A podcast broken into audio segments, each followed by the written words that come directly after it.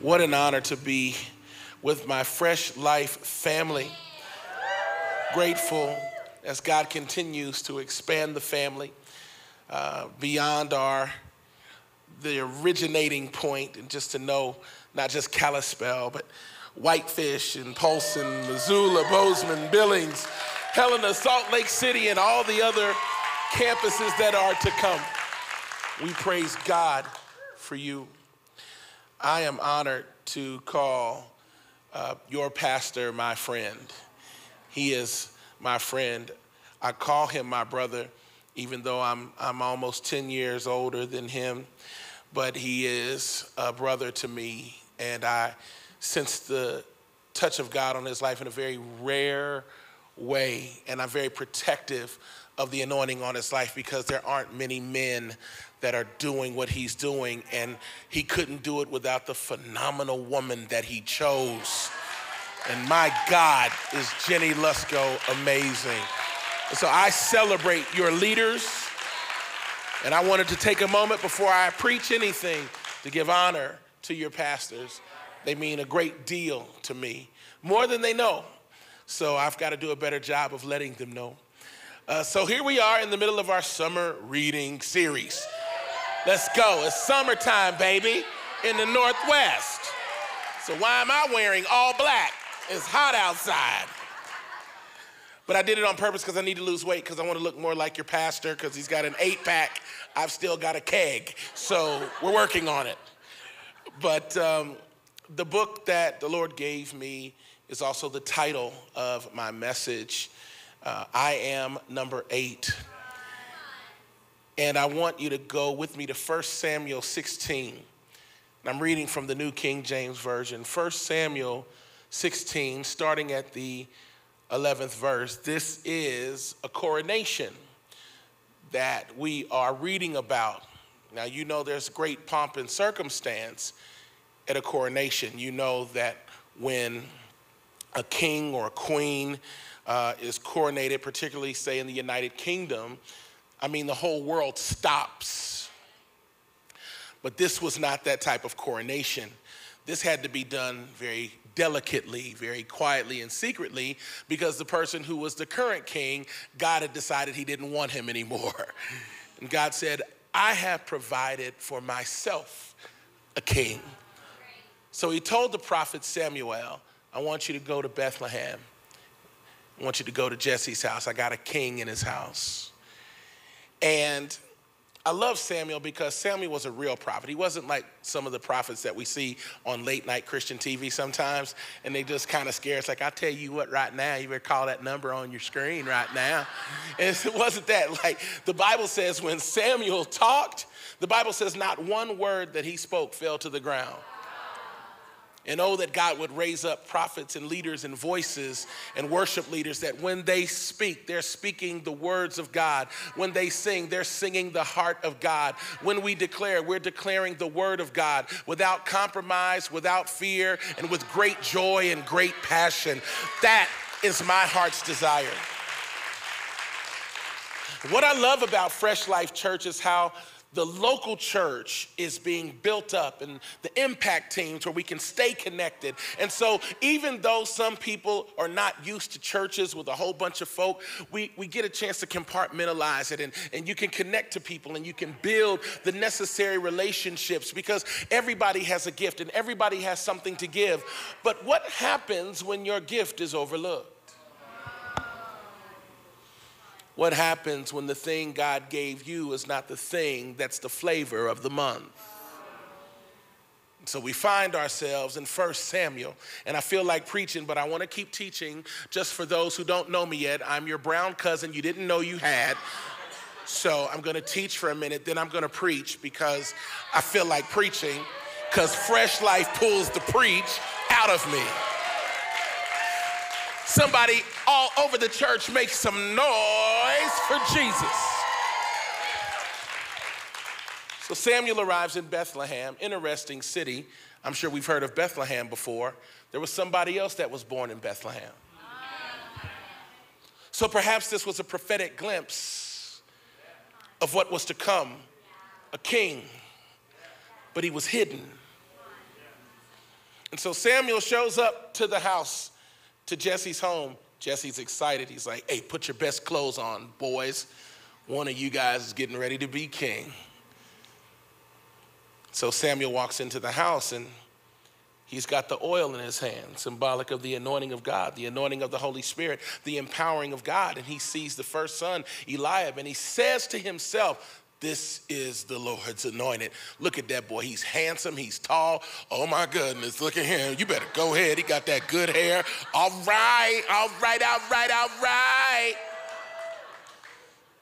And Samuel's getting ready to pour the oil, and God says, Stop. Hammer time. No, he didn't. Uh, he said, No, Samuel, I've rejected him. See, you're looking at his appearance, you're looking at his gifts. See, man looks at the outside, God looks at a heart. See, that was the problem with Israel. They wanted a king, God wanted a heart. This is a season where God's not elevating talent, He's elevating hearts. So if you have talent, that's great, but if you don't have the heart of God, He's gonna sit you down because we've had too many talented people, and talent doesn't destroy the yoke. The anointing is what destroys the yoke. And we need the anointing of the Holy Spirit. We need the empowering of the Holy Spirit. And that comes with the anointing of the Holy Spirit. So Samuel says, okay, if it's not him, let me go to son number two. Jesse's lined up all seven of his boys. And Samuel goes down the list. And God's like, nope, nada, no, no, not him either. None of them. Seven sons, all of them were no. Seven, the number of completion, a complete no. And now we catch up to the scripture in the 11th verse, and this is what it says. And Samuel said to Jesse, I'm sure he was quite perplexed, Are all the young men here? Now, I grew up in a black church, so this is normally where I would shout, but I'm not because we're family, y'all just getting to know me. But I get excited because anytime a prophet is confused, you know God is up to something. Because what God wanted to teach Samuel is even though you're a prophet and not one word you've ever spoken has fallen to the ground, even you were wooed by the external. There are some people that are in Fresh Life Church that are so anointed that you are invisible. But it is the invisible place that God prepares you. By the time you get here, it's too late to get ready. You had to be ready before you got here. See, this is the platform, but God doesn't prepare you for the platform on the platform. He prepares you for the platform in the pasture. Somebody give him a three second praise break. And so, are all the young men here? Then Jesse said, There remains yet the youngest, and there he is, keeping the sheep. And Samuel said to Jesse, Send and bring him, for we will not sit down till he comes here. So he sent and brought him in. Now he was ruddy with bright eyes and good looking. And the Lord said, Arise, anoint him for this is the one. Then Samuel took the horn of oil and anointed him in the midst of his brothers, and the Spirit of the Lord came upon David from that day forward. So Samuel arose and went to his home, which was Ramah. The title of my message is I Am, number eight. In a patriarchal Middle Eastern culture, the firstborn son, he's the big dog he gets the double portion of the inheritance. He's the one that perpetuates the legacy and on down the line. By the time you get to number eight, it's not like our culture where the baby is kind of coddled and gets away with everything. By the time you get to the low one on the totem pole, they're the one that everybody else kicks around, has them doing all the dirty work. They're the one that nobody really wants to be bothered with. And it's clear from scripture that there was some real tension in the relationship between baby boy and the other seven sons. Now, a close study of Old Testament scripture will show that there were some family dynamics at play, and you'll have to go research it yourself. It's kind of like a soap opera, it's pretty deep. But they did not like David because they weren't sure that he was their full brother. Long story, they didn't like him, and so they didn't know what to do with him. And Jesse, his own father, didn't know what to do with him. What do you do when the people closest to you can't see you? David, why don't you just go on out there with the sheep? Okay. Y'all don't y'all sure y'all don't want me in here? No, go on outside. And so he's outside with sheep by himself in a field, in a pasture, just chilling, just chilling with the sheep. Ah, ah. All the while they're having a party in the house because they think they're getting ready to be anointed, called to some great purpose not realizing that anonymity is the cloak that God uses to prepare you for greatness.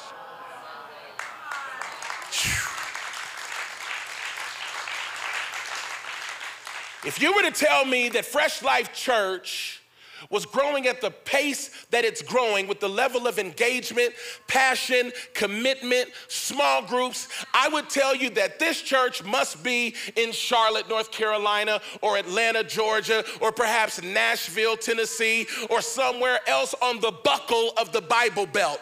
But you could not tell me that a church with this type of vibrancy and passion and worship and commitment and authority and breakthrough power is in Missouri. Missoula, Bozeman, Billings, Kalispell, Whitefish, Polson, Salt Lake City.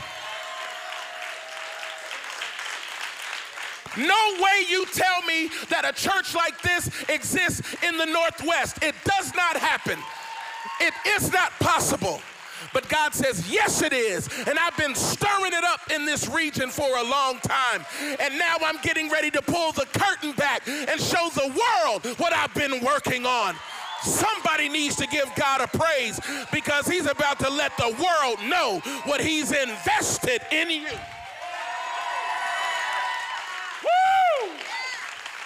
High five somebody, tell them, I am number eight.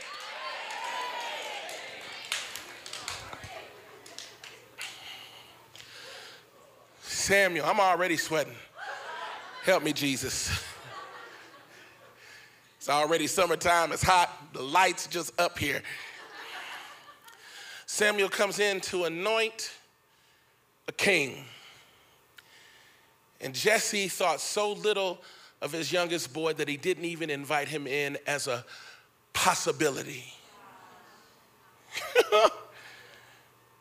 I grew up in Cincinnati, Ohio. My mom and dad divorced when I was very young. I saw my father four times in my life. My mother was then and is now a phenomenal woman of God. And whatever I am is because she prayed it into me or prayed it off of me. I don't know who this is for, but you didn't get where you got by yourself. You are the product of somebody praying whether it was a family member or an intercessor somewhere saying, God, raise up a generation, raise up somebody. And God saw something in you that was going to be the answer to prayer, even when you didn't see it, when you were being rejected by the cool kids in school, when you didn't get the opportunity you thought you should get, when you were overlooked, when you were marginalized, when everybody else was on a text feed and they left you out. Please understand, God did that. He wasn't keeping them from you, He was keeping you for Himself.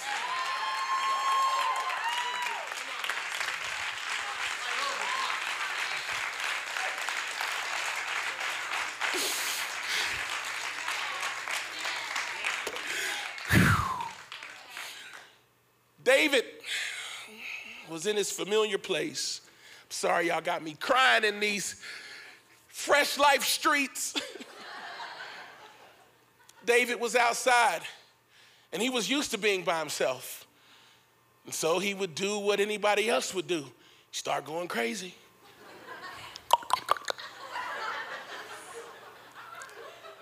Nobody else to talk to, so he starts talking to the sky, just talking in the air. Because when your family forsakes you and friends leave you, all you got is God. I don't know who this is for, but it was the lonely moments the isolated moments, the broken moments where you were misunderstood, where nobody, you couldn't even articulate the pain in your heart. And God says, I'd like to talk to you right here, right now. It's in those moments that God seeds destiny. And so David was out in the field, and his family didn't know it, but David liked to sing. So he'd write songs.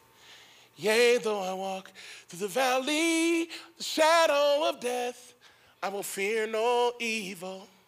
For thy right and thy staff, they comfort me. Surely goodness and mercy shall follow me all the days of my life, and I will dwell, I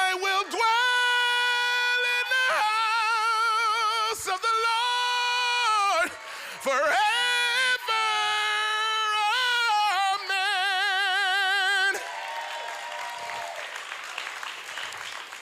He would write songs that no one could hear. He was singing to God by himself, and angels would lean in to listen, fascinated by this forgotten son of a father who couldn't see his purpose, wondering why God kept telling angels, I want you to hear a sound that will be sung for thousands of years. Nobody was there. There was no YouTube page, there was no Facebook channel, there were no Instagram likes, just a broken boy forgotten by his family singing to an invisible God, fighting for sheep he didn't own. And God said, That is the heart of a king. I need somebody to bless God, make some noise because. You know what happens when you're in the middle of a field by yourself and all you do is worship God all day and fight for sheep that don't belong to you, you stop caring what people think about you. See, that's what anonymity does. You can call me what you want, say what you like, but you can't stop what God has invested in me, what He seeded in me. So one day, he was out in the field doing what he was always doing. This is important for those who are leaders and who want to be leaders and who want to be part uh, of the leadership of Fresh Life and you want to get more involved. David didn't apply to be king, he was just faithful in the field. Levi, I feel the Holy Ghost right here. I need to encourage somebody stop looking for position and be faithful in the field where you are called. If they never call your name, be faithful in the field. If you don't get a name tag, be faithful in the field. If they don't give you a Dream Team award, be faithful in the field. If they don't call you on stage, be faithful in the field. If they never give you a microphone, be faithful in the field. If you are called to the parking lot ministry, I want you to wave those cars in as best you can and smile while you do it because you're not doing it for men, you're doing it for God, and He is faithful to reward you. And what you do secretly, God will reward openly.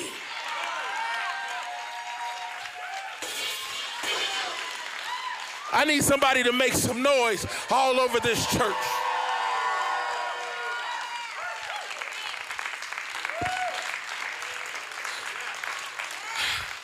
I'm trying not to cry.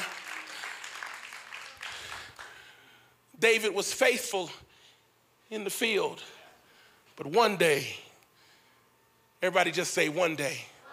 I don't know who this is for, but someday will turn into one day. I know we all have dreams. I know we all have hopes. I know we all want to do great things for God. And sometimes it's so hard because it seems like God is holding us back. God, why can't they see what's in me? God, how come they're not using me yet? God, why do you keep pulling me back? Why do you keep obscuring me? Why am I anonymous? He's not just hiding you, He's positioning you. What looks like you're being held back, you're being pulled back, but God has to pull the arrow back because the more tension, and more distance, the further you'll go, and the higher you'll fly, and the straighter you'll. We don't need any more crooked arrows leading people. We don't need any more people with insecurities leading other people. We don't need people trying to manipulate people's emotions anymore. We need people who have been scarred and broken, who have hope, healing, compassion, and grace. I don't care if you smoked weed last night, you are welcome in Fresh Life Church. If you were drinking this morning, you are welcome in Fresh Life Church. If you sleeping with the world, you are welcome in Fresh Life Church and bring your kids while you're here because we're going to fight for you when you cannot fight for yourself. You belong before you believe.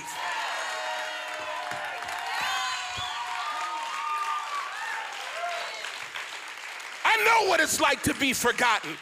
Nobody saw me coming. The product of a single mother in a small town. Young men that look like me don't get out of my neighborhood, and less of them serve God. But I told God at 13, if you called me, I'll serve you, and I'll serve you with the rest of my life. And here I am, 30 years later, and I'm still serving God. Nobody saw me coming. I don't have an advanced degree in theology. I don't have a bachelor's. I got a high school diploma and the anointing of God, and He has taken me everywhere I've gone. And He did it that way so nobody else could get the glory but Him.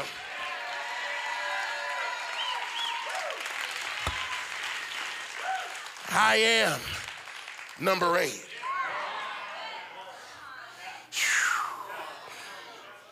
David was in the field. Help me, Jesus. Serving God. And all of a sudden, he hears his dad calling, David, yes, sir. Come in the house. I don't know why, but this man want to see you. I think he made a mistake. Okay. All right, all y'all sheep, don't go nowhere. you know, I love y'all. Y'all family to me. See, this is deep. You need to catch this.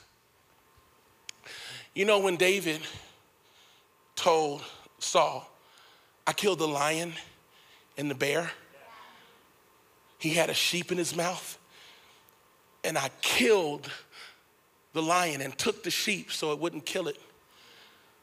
Let me ask y'all if your family couldn't stand you, threw you out in the field with some sheep, and you saw a lion coming, would you risk your life for a sheep? I'd be like, I like lamb chops too. Enjoy that.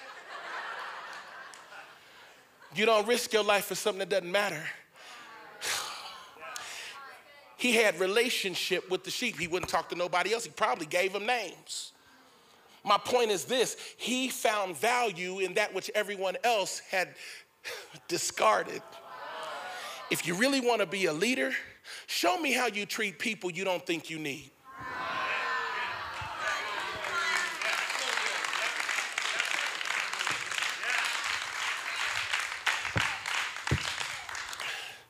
Bible says Jesse called him, David started walking.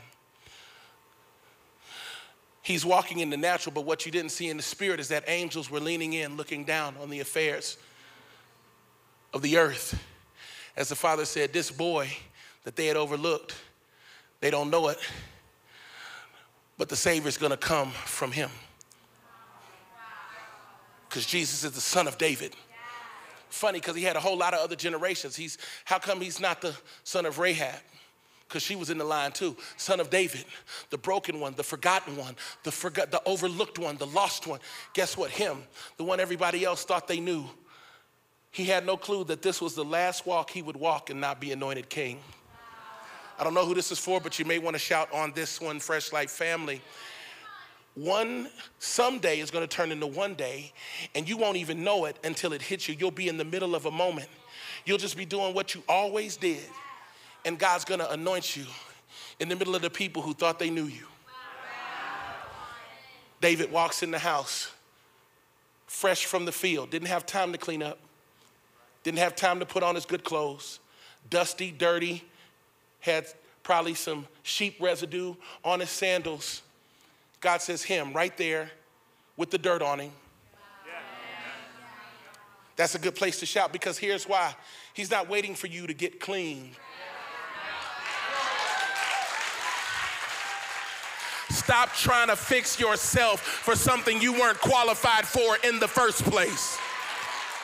God called you and it was on him, so you might as well pop your collar and be like, I'm a complete mess, but apparently he loves me. I don't know what he sees in me, but I'm glad he sees it. David walked in the house, God says, anoint him right now. And the oil began to flow on the dirt on the field, on the residue. He didn't wait for him to get cleaned up. And so the perfume and the fragrance of his future was mixed in with his testimony, which made him a king in the moment. Woo! Somebody say, I am number eight. Imagine the horror on his brother's faces, Brad.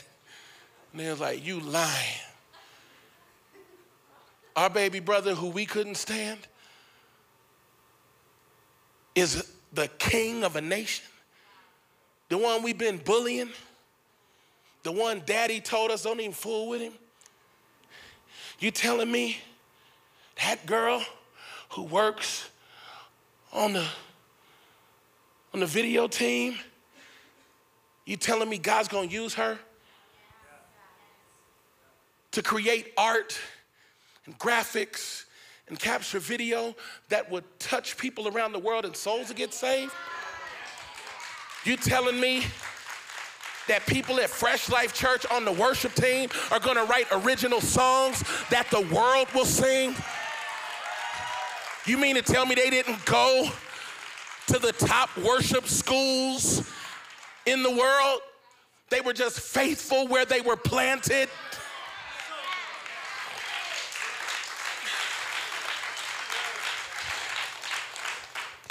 Bible says he was anointed. And what it doesn't say is what happened next, but because I believe I know David's character, I can tell you what happens next. He was anointed king, and he looked around that room, and he looked at his daddy and he said, Daddy, his father, shocked, probably said, Yes, son. Can I go back outside now? But son, you were just anointed a king. Yeah, but the sheep need me. My shift isn't over, even though my life just shifted.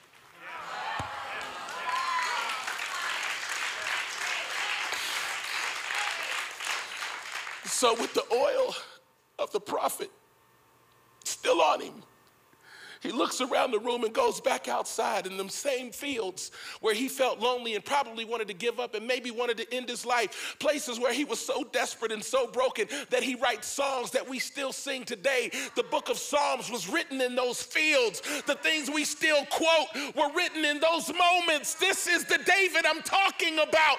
He went right back out there, anointed a king, and he was still covering sheep because kings don't think that they need to be served. They they understand they're called to serve.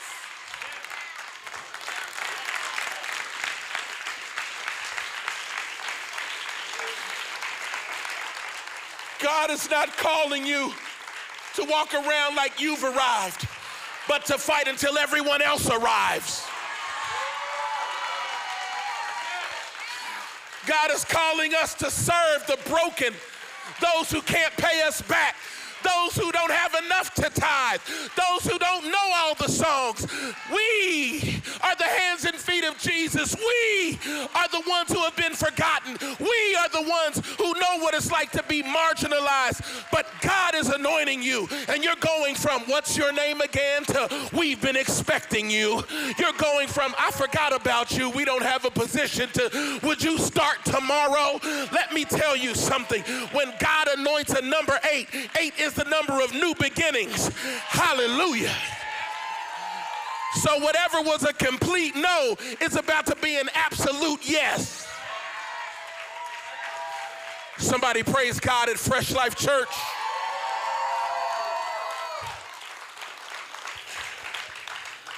I know some people were indignant. I'm sure his brothers didn't care for this anointing. you don't need no king. Saul was all right. People don't like new until they need new. I don't know who this is for. It's the reason why people couldn't celebrate you is because they didn't realize they needed you. What's in you was not for back then, it's for right now. And so now, this summer, God is going to unveil and unlock what He had invested in you all this time. And I love God because He chooses to use the foolish things of the world to confound the wise. He hid you in plain sight. Some of your own family doesn't know what you carry. Nice people, your family, had no clue that angels were surrounding your bed your whole childhood, keeping you covered from car accidents that could have took you out on two-lane highways, kept you safe at parties, protected you when you were swimming, covered you because there was something in you that was bigger. Times when the enemy whispered, it's better for you to end your life, but the Holy Ghost stepped in and said, no, there's something bigger than this moment of depression. If I can just keep breathing through the night, if I can just make it to the morning, something's going to break in my favor. Am I talking to any anyone who knows what it's like to want to give up, but something on the inside of you, that Holy Spirit seed, stirs up and says, Don't quit yet, don't give up yet, not right now. There's something on the inside. It's been hidden, but it's about to be revealed. You are a number eight. You are the new beginning. You are the new thing. You break a cycle and start a new cycle.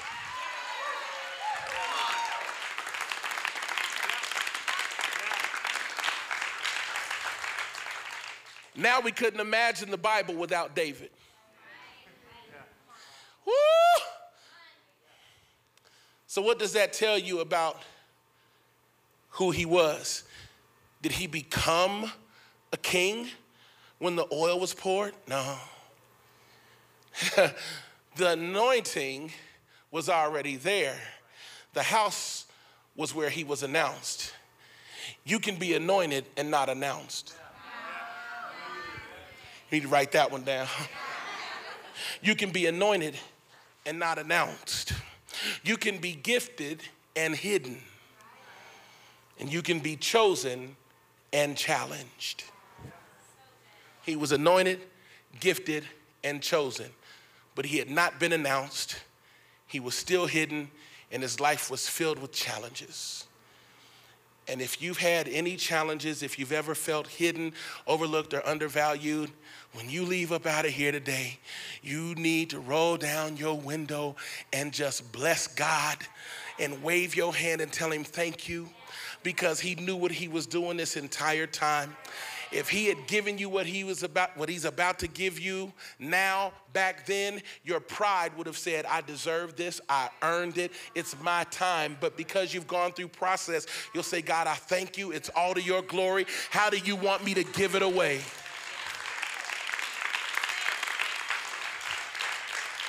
This isn't in my notes, but it's so strange that David was the biggest tither in Israel. He wasn't just a king, he gave. Even when he was trying to break curses at Ornan's threshing floor, he said, I want to buy this threshing floor. He's like, You're the king, I'll give it to you. He's like, I will not render unto God that which costs me nothing. Never graduate from giving. Don't think because you're anointed that you've arrived that you can't give. And I'm not just talking about your financial resources, that's a part of it.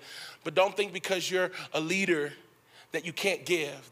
Then now that you're saved, it's all about you. No, once you get saved, you need to be working to empty your own seat. That's not your seat. You're just keeping it warm for the person you're going to disciple. It's funny because when when the Father anointed David, he had Solomon in mind. See, because when you're a number eight, you know what it's like to be overlooked and undervalued. So you stop thinking just about you and you start thinking about legacy. I don't want to be remembered as a talented guy who preached all over the country and people clapped. I want to be remembered as an amazing husband and a phenomenal father and a man who was faithful to build his family, who served God when I was asked, and died right. That's what I want to be known for. I want to preach so good and serve so well, and I want to build up so many people behind me that you forget my name by the time it's over. I can be in an unmarked grave in a small graveyard in Alabama, and you wouldn't even know where I was, and let the weeds grow up over the grave because I'm not staying there anyway. I'm just borrowing the ground because one day the trumpet will sound, and the dead in Christ will rise first, and those that remain will be caught up to meet him in the air. And so so shall we ever be with the Lord. Comfort one another with these words. And I just want to be known as a man that served God and built up his family. And this is the legacy of a number eight that we fight for our families and we fight for the broken and we fight for the lost and we build up those who have lost their hope.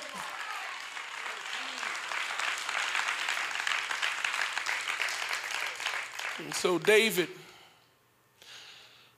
David was made for three things. If you're a number eight, you're made for these three things. Get these in your smartphone device or in your journal. If you're a journaler, I love it you want to write these down because it's something about just scribbling it. It's going to bless you.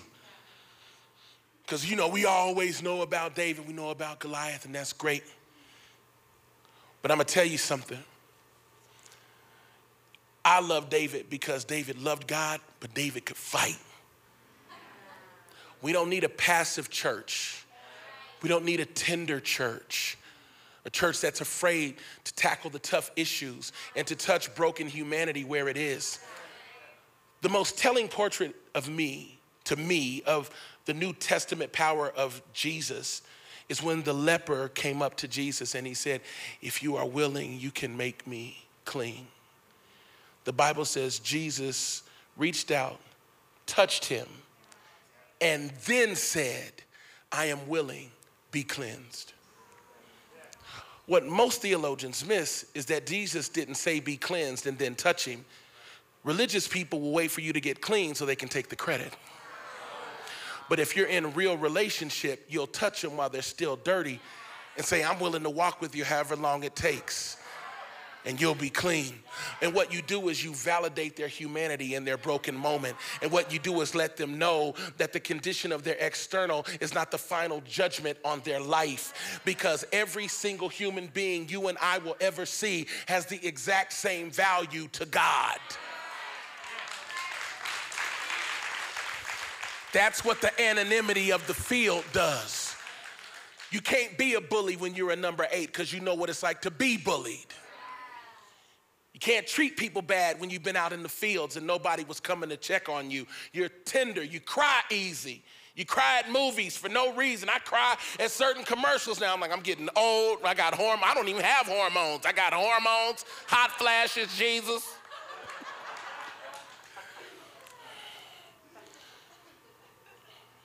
so, number eights are made for three things. Number one, they're made for warfare. We're made for war. Just in case you didn't know, this is not peacetime. This is not the evangelical movement of the 70s when we were buying up property and all over TV screens with our weird bell bottom suits. This is, this is the United States of America that's very cynical, that doesn't believe in God. They make fun of believers. This is a very uh, Uh, it's a time of secular humanism and moral relativism. And so, what we believe is a dinosaur, but we must be willing to war. And our war is not anger and vitriol, our war is love. We love because that's what Jesus commanded us to do. They hate, we love. They curse, we bless. They kick us, we get up and we bless them. They punch us in the face, we turn the other cheek and say, hit that one too. Because, oh, Oh, vengeance is mine, says the Lord, and I will repay. And so my job is to let the Lord deal with judgment. My job is to fight for their soul. We got a war for souls by loving people in unlovable moments because that's what God did for us. He commended his love towards us in that while we were yet sinners, Christ died for the ungodly. So we were made for war. The second thing we're made for is worship. I'm made for war, but I'm made for worship. David was a worshiper. It's funny, David would cut your head off and then go write a song to God. Father, you've blessed me. I've overcome my enemies. Look at that severed head.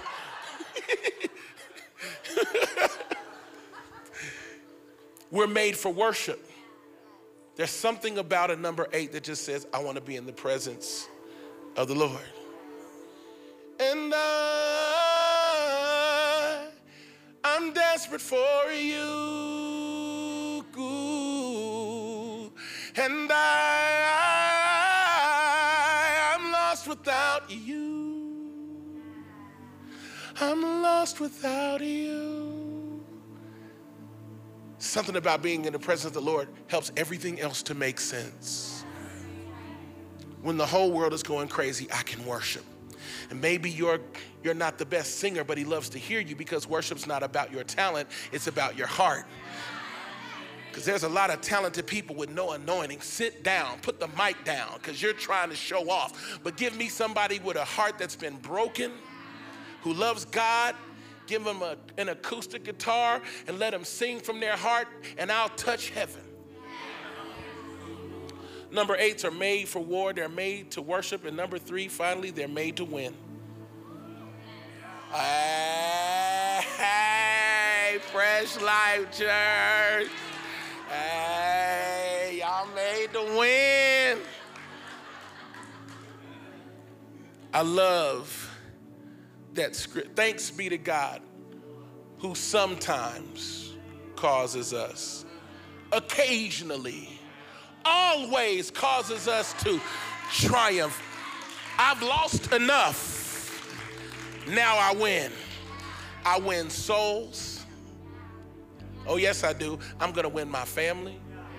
I'm going to win my community. I'm going to fight to win my small groups. I'm going to do whatever it takes. I'm going to bless as many people as I can.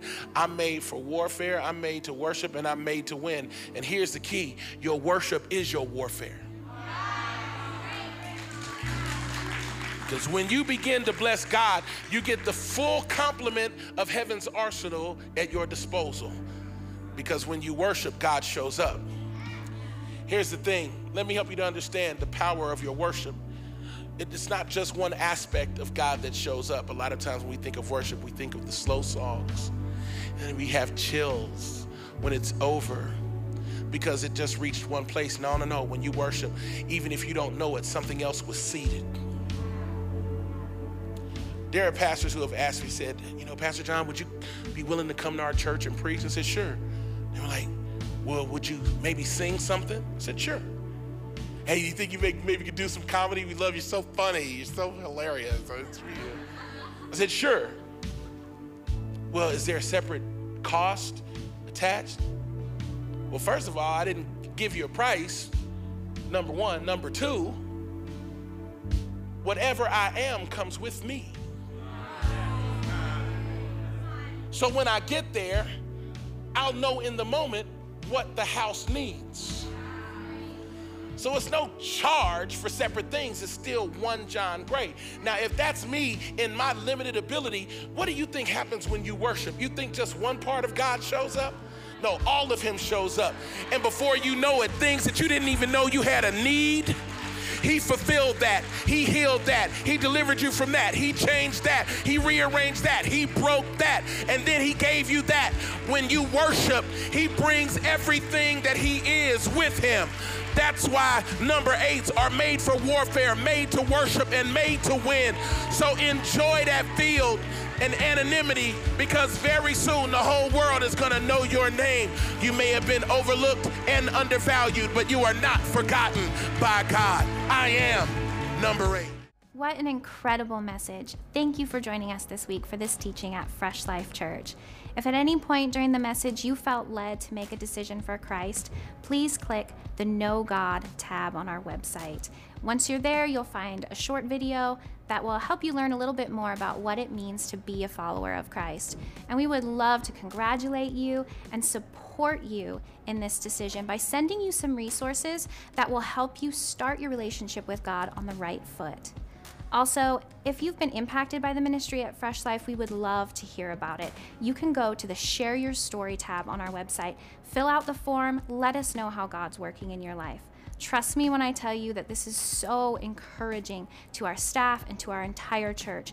We love hearing how we're impacting you and how God is working in your life. Lastly, if you'd like, to partner with us financially and support the work that God is doing through Fresh Life, you can click the Give tab on our website. That will take you to a safe and secure website where you can set up a one time gift or a reoccurring gift that will help us continue to help those stranded in sin find life and liberty in Jesus Christ. Thanks so much for joining us.